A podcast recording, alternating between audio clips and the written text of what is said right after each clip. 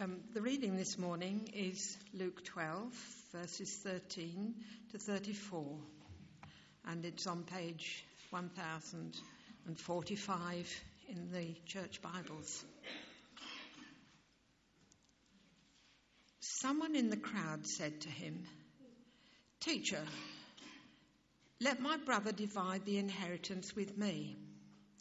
And Jesus replied, Man, who appointed me a judge or an arbiter between you? Then he said to them, Watch out. Be on your guard against all kinds of greed. Life does not consist of an abundance of possessions. And he told them this parable. The ground of a certain rich man yielded an abundant harvest. He thought to himself, What shall I do? I've no place to store my crops. And then he said, This is what I'll do. I'll tear down my barns and build bigger ones, and there I'll store my supplies, my surplus grain. And I'll say to myself, You've plenty of grain laid up for many years. Take life easy, eat, drink, and be merry. But God said to him, You fool, this very night your life will be demanded from you. Then who will get what you've prepared for yourself? This is how it will be with whosoever stores up things for themselves, but is not rich towards God. Then Jesus said to his disciples, Therefore I tell you, do not worry about your life, what you'll eat, or about your body, what you'll wear. For life is more than food, and the body more than clothes. Consider the ravens. They don't, do not sow or reap. They've no storeroom or barn, yet God feeds them. And how much more valuable you are than birds. Who of you, by worrying, can add a single hour to your life? Since you cannot do this very little thing, why do you worry about the rest? Consider how the wildflowers grow. They do not labour or spin. Yet I tell you, not even Solomon in all his splendour was dressed like one of these. If that's how God clothes the grass of the field, which is here today and tomorrow is thrown into the fire, how much more will he clothe you, you of little faith? And do not set your heart on what you'll eat or drink. Do not worry about it, for the pagan world runs after such things and your Father knows that you need them. But seek his kingdom, and these things will be given to you as well. Do not be afraid, little flock, for your Father has been pleased to give you the kingdom. Sell your possessions and give to the poor. Provide purses for yourselves that will not wear out, a treasure in heaven that will never fail, where no thief comes and no moth destroys. For where your treasure is, there your heart will be also. This is the word of the Lord.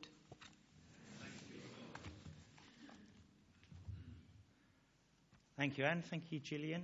Thank you, Sophie. Great to be with you again this morning. Welcome to any visitors who are here today. Uh, if you don't know me, I'm Tom. I'm uh, the vicar here, and uh, I'm preaching on every preacher's favourite topic money. So that's something to look forward to. But it's worth saying it is also one of Jesus' favourite topics. He knows how important it is. So it's right and proper that it comes up uh, in any series looking at one of the Gospels as we are looking at Luke. But if you are not familiar with what we've been doing this term, the series is called On Mission, Mission with Jesus. We've broken for the last couple of weeks for Easter, leapt forward to the end of Luke's Gospel, and now uh, we're coming back to where we left off and what I would call the home straight of this series. For this is where the course really gets serious this mission training course that we've been on together. The mission itself is in sight.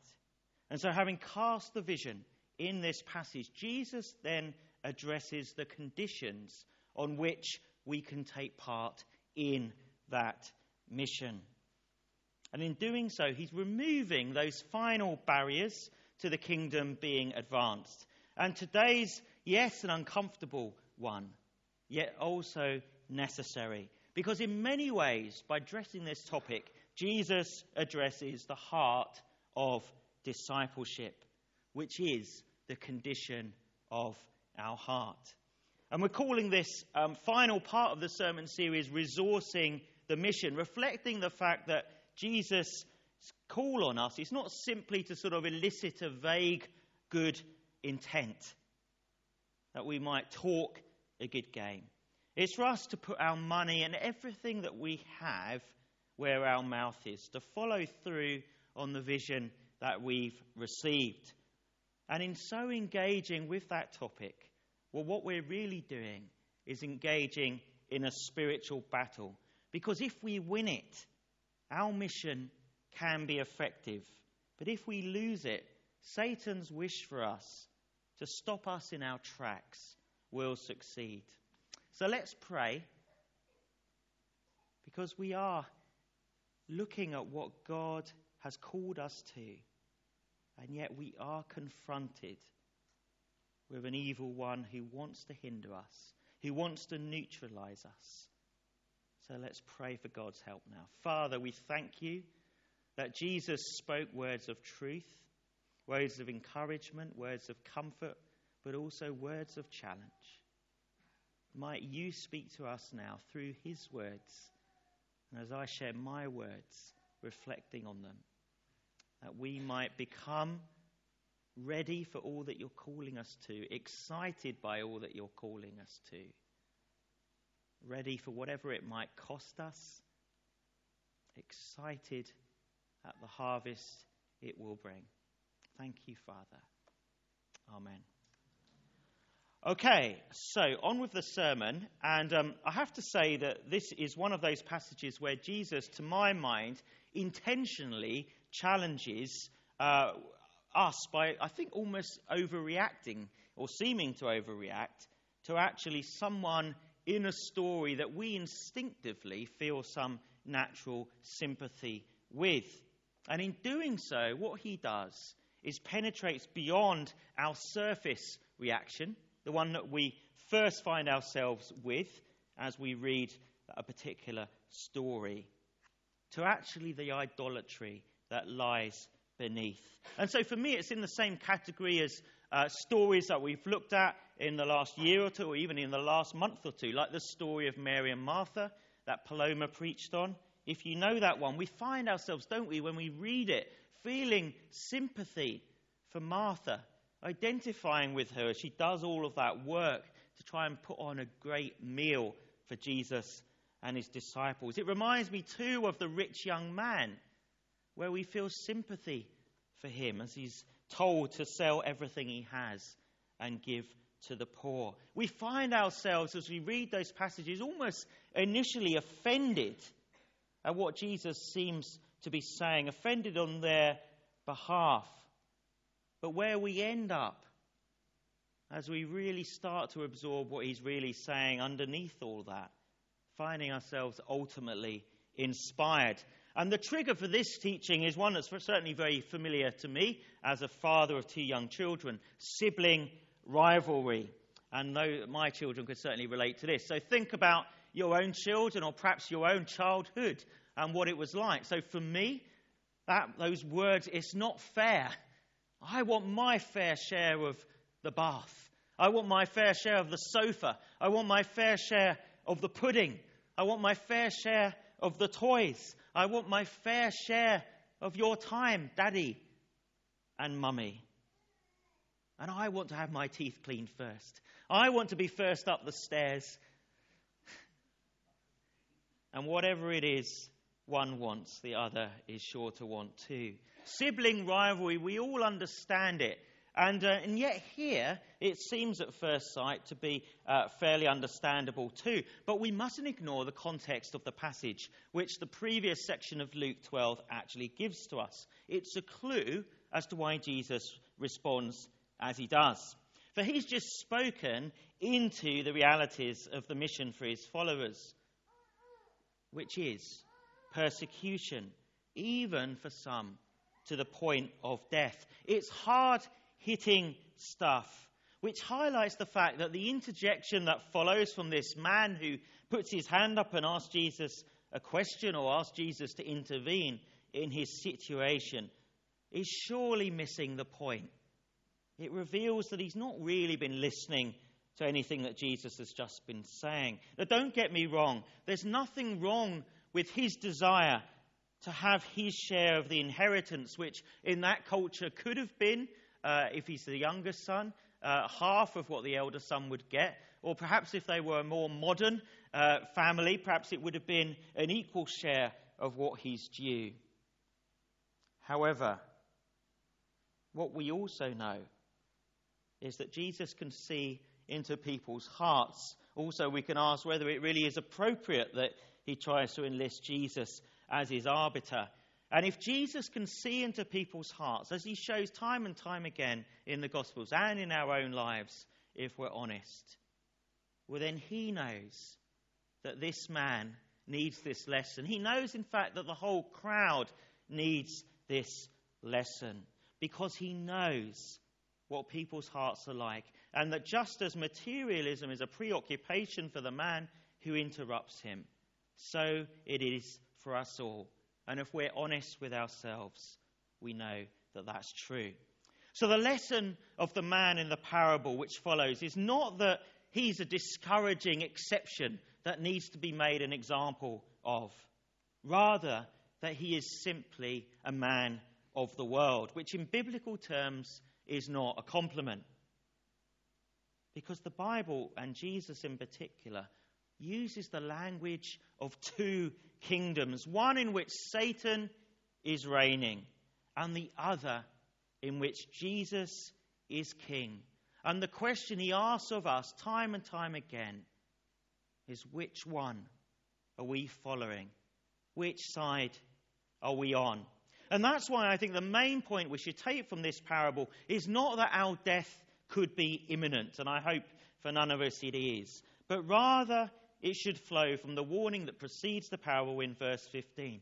Watch out, Jesus says. Be on your guard against all kinds of greed. This is the language of warning. And he goes on life does not consist in the abundance of your possessions. So the key teaching here is not about our mortality. Instead, it's a prophetically countercultural statement about the meaning of our existence. He's saying that, contrary to what his listeners' culture and our culture assumes, wealth and possessions are not the point of life, are not the purpose of life. Rather, as the truth contained in the title of a book that had a real impact on me, actually, as a young teenage believer. People matter more than things. What a great title for a book. It was a book all about uh, a youth centre started in the East End of London. And uh, I know the East End of London, so I support the same football team found there. But a book about one of the most deprived areas in Canning Town, where they started a youth centre called the Mayflower Centre, and it had a massive impact. And I learnt so much from that book and the, the man George Burton that it was about and all that he'd done, because it was a ministry that blessed so many young people from so deprived families and areas who actually came to know Jesus and had their lives transformed. And yet it also taught me something else that actually, not only if we give our life to God, can we see something truly wonderful, something truly worthwhile be achieved if we follow His call, but also that the very best principle we can follow is one of living by faith. Something that I went on to discover was not simply a necessary response to uh, a tight financial challenge, but rather a kingdom value that opens us up to God's extravagant, unmerited grace. And actually, that principle, living by faith, is one that has blessed so many Christian ministries. I commend it to you because it forces us to trust God, and in doing so, we learn to trust Him in everything else, and our faith grows. And when our faith grows, anything is possible. God can do incredible things. So, the problem Jesus is highlighting in this parable is not the man's abundant harvest or his barn rebuilding, actually. It's the limit of his aspirations and the complete absence of any intention of sharing his blessing with anyone else or even thanking the God who gave it to him. And more fundamentally, what such selfishness shown in this man here also indicates is actually a rejection of God himself and ultimately of God's ownership of our resources, that it's his wealth, not ours. For the principal picture that Jesus has repeatedly painted through the Bible is of a God who is hugely generous and merciful, not least in sending Jesus himself to die for us, but who therefore expects generosity and mercy in return out of great gratitude for what he has done for us, which is everything, everything we truly need. And so it's about recognizing his kingship, and that life therefore consists not of building our own kingdom, but of recognizing our purpose and our privilege in serving his. Which is why, in the passage that follows, Jesus summarizes the purpose of existence like this seeking his kingdom, or as Matthew puts it, seeking first his kingdom. And the point is this a right relationship with our Creator does not increase our security or our anxiety, but rather in joyful dependence, it banishes all selfishness and fear. And isn't that what we want? Don't we want to be free of selfishness? Don't we want to be free of fear, free of anxiety, free of that sense that we're not quite living authentically? that we're not quite practicing what we preach and believe. So it's a worldview rooted in two crucial fundamental principles that Jesus is teaching us here that are vital for anyone who wants to play their part in God's mission. Number one, that we're stewards, not owners. And secondly, that true satisfaction comes not through keeping God's blessing to ourselves, but rather in the joy of using it to bless others as a gift that keeps on giving, as a recycling of that grace. And this helps to explain how it is that a life of generosity does actually reduce anxiety. We might assume, or certainly those uh, without faith might assume, that being generous makes us more worried about how we're going to pay for the bills and whatever else we need to pay for. But actually, Jesus is saying this. Without their generosity, we end up being possessive of our wealth, thinking it's ours to cling on to, which actually causes us anxiety. It leads to idolatry, so much so that our possessions actually instead end up possessing us. Do you remember the startling reply of John D. Rockefeller, who at the turn of the century between the 19th and 20th owned 1% of the entire wealth of the United States, which made him in real terms richer than anyone else alive today? And this is what he said in answer to the question how much money is enough money? And his tragic answer, yet we also have to say a typical answer of people then and people today was this just a little bit more than I've got. However much you have, you always want more. You're never satisfied. So, what is an idol? That certainly is. It's anything that we want more than God, and anything that we feel we simply can't live without and which ultimately and tragically will leave us never satisfied, never contented, never at peace, and never feeling fully able to enter into whatever God is calling us to. We become like a soldier who's not willing to go into battle. We become like a midfielder in a football team that's not willing to go into a crunching tackle. It's useless. We're no use to the captain, the manager, our commanding officer. God says you've got to be those who let go of thinking it's yours and recognize that power comes when we offer everything to Him. So, a life of true freedom. What does it look like? Well, it's the one modeled by Paul in the letter to the Philippians. He said this I've learned to be content, whatever the circumstances, whether in need or in plenty. I've learned the secret of being content in any and every situation, whether well fed or hungry, living in plenty or in want. And the answer? I can do all of this through Him who gives me strength. If we trust in God, we can do anything. We can live with anything. We can be content in any situation. And we can be supremely confident that whatever, whatever growing the kingdom looks like in our lives and in the world around us, we can play our part.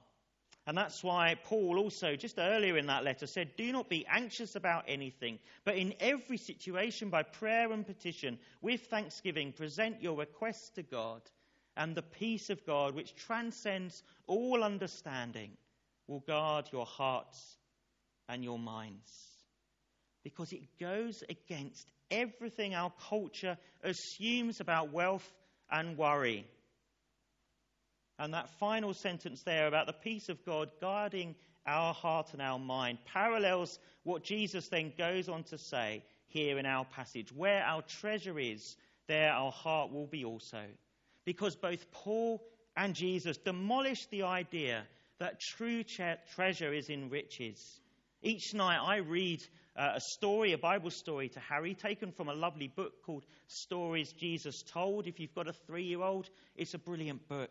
Harry's favourite story in that is this it's the precious pearl, it's called. Now, I'm not sure he completely understands it, if I'm completely honest. But what he does understand is this that it's a picture of complete, unadulterated joy. In it, the merchant sells everything, including his house. He's got a five story house, he's got a, a garden, a pond with fishes in it.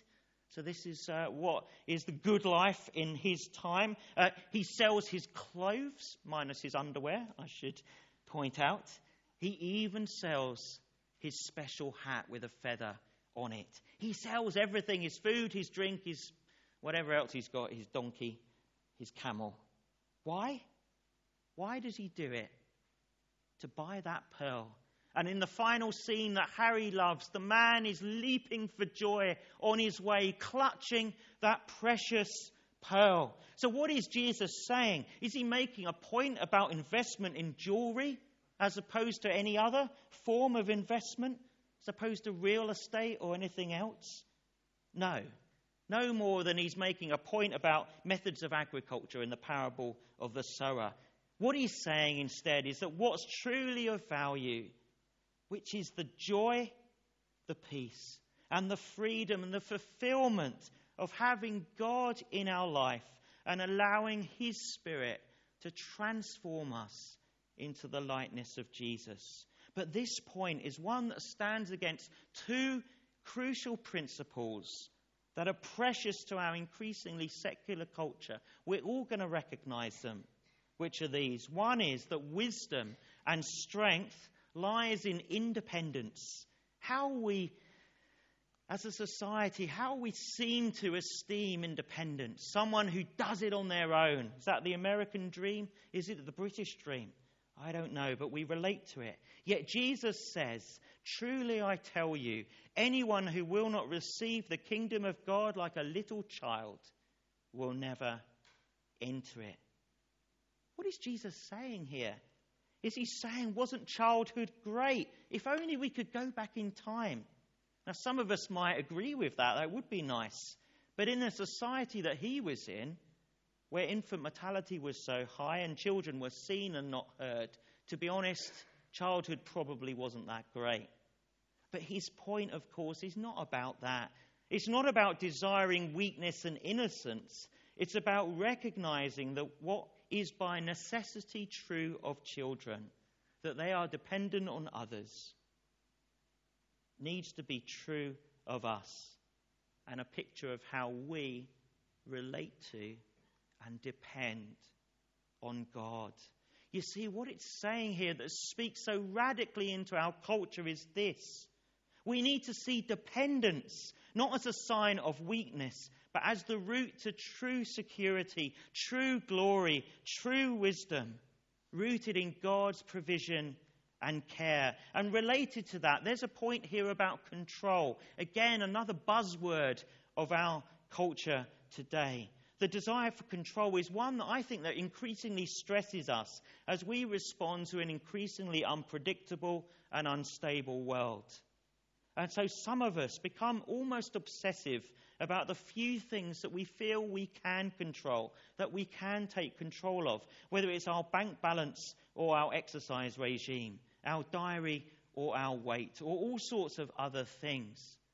But then there are others of us who actually react to that world, that unstable world that feels out of control, with instead a strategy of distraction or escape. It's not so much the mantra of the rich farmer in the parable, but almost its opposite. Let's eat, drink, and be merry, for tomorrow we die. And yet, Jesus, in our passage, tells us that possessiveness about anything increases our fear and our anxiety because they become must haves in a context in which nothing is certain.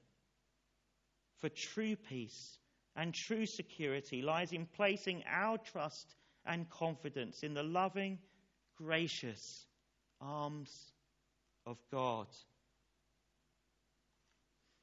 So, let's finish then with the application of all of this to our mission as disciples and our calling as a church. And actually, the very first sermon of this series actually set the context. There, if you remember it, we saw those first four disciples Peter and Andrew, James, and John, four fishermen led by Jesus to put their net out to catch in a particular place in the lake after they'd spent all night and caught nothing.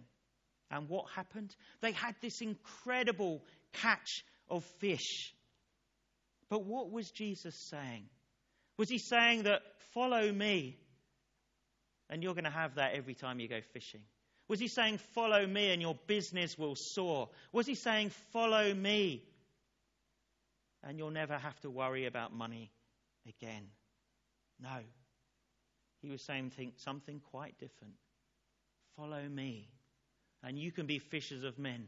Follow me and the kingdom that you seek can be brought into being by you.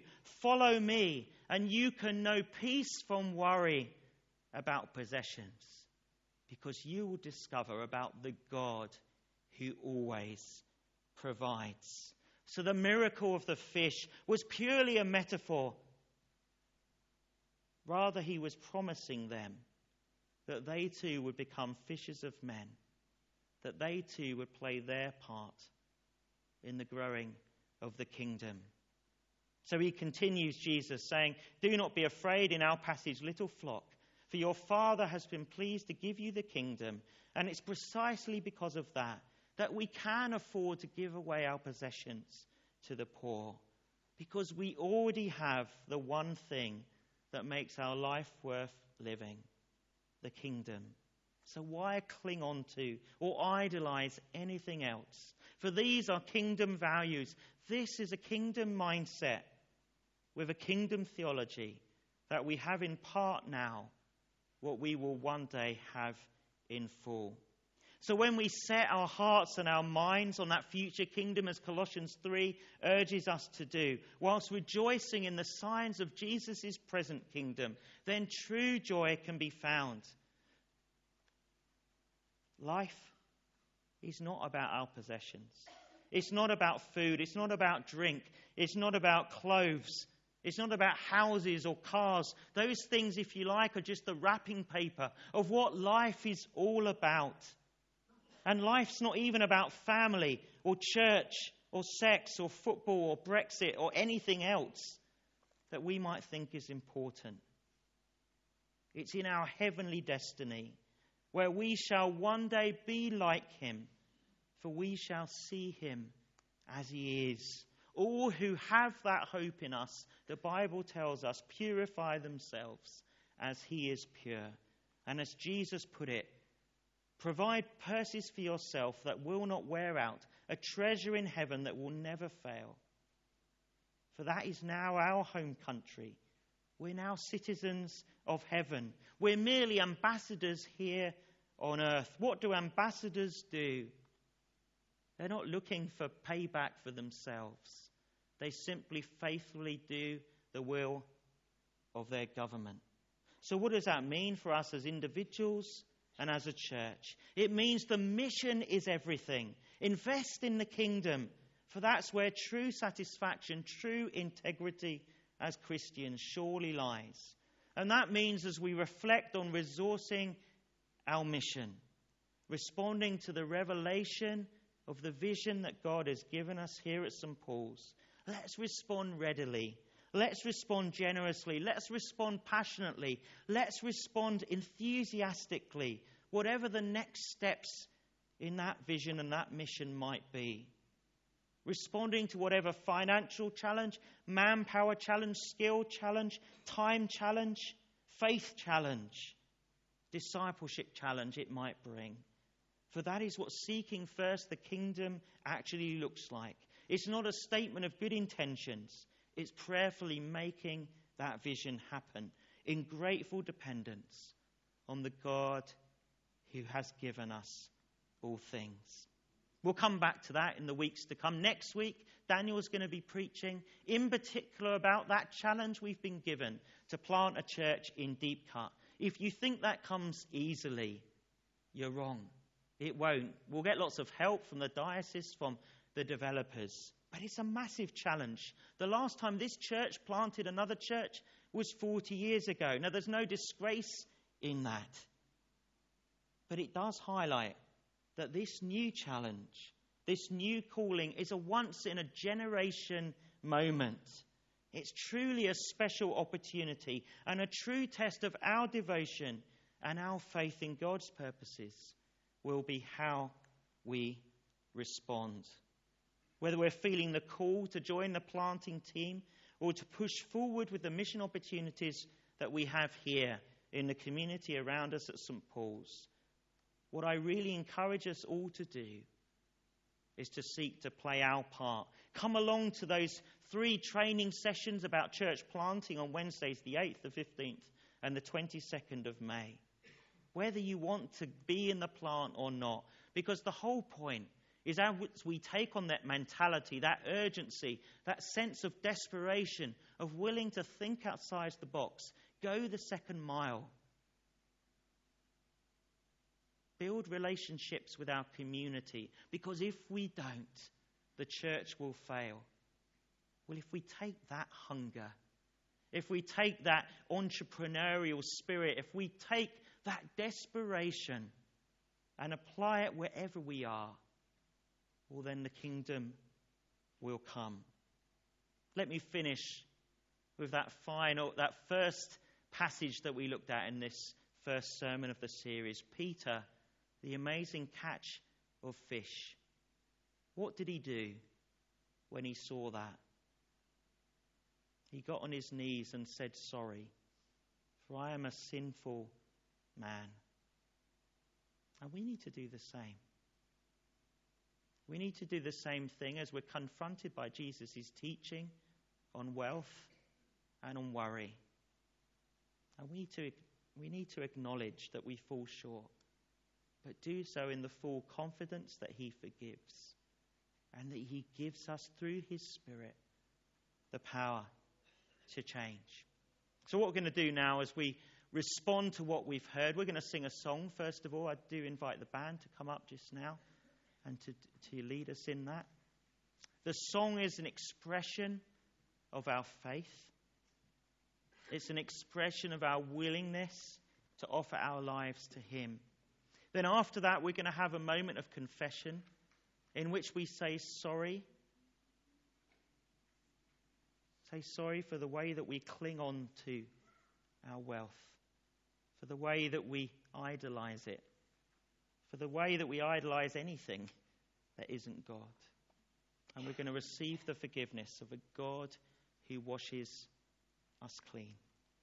So we're going to stand and sing this song now, and then we'll respond in confession after that.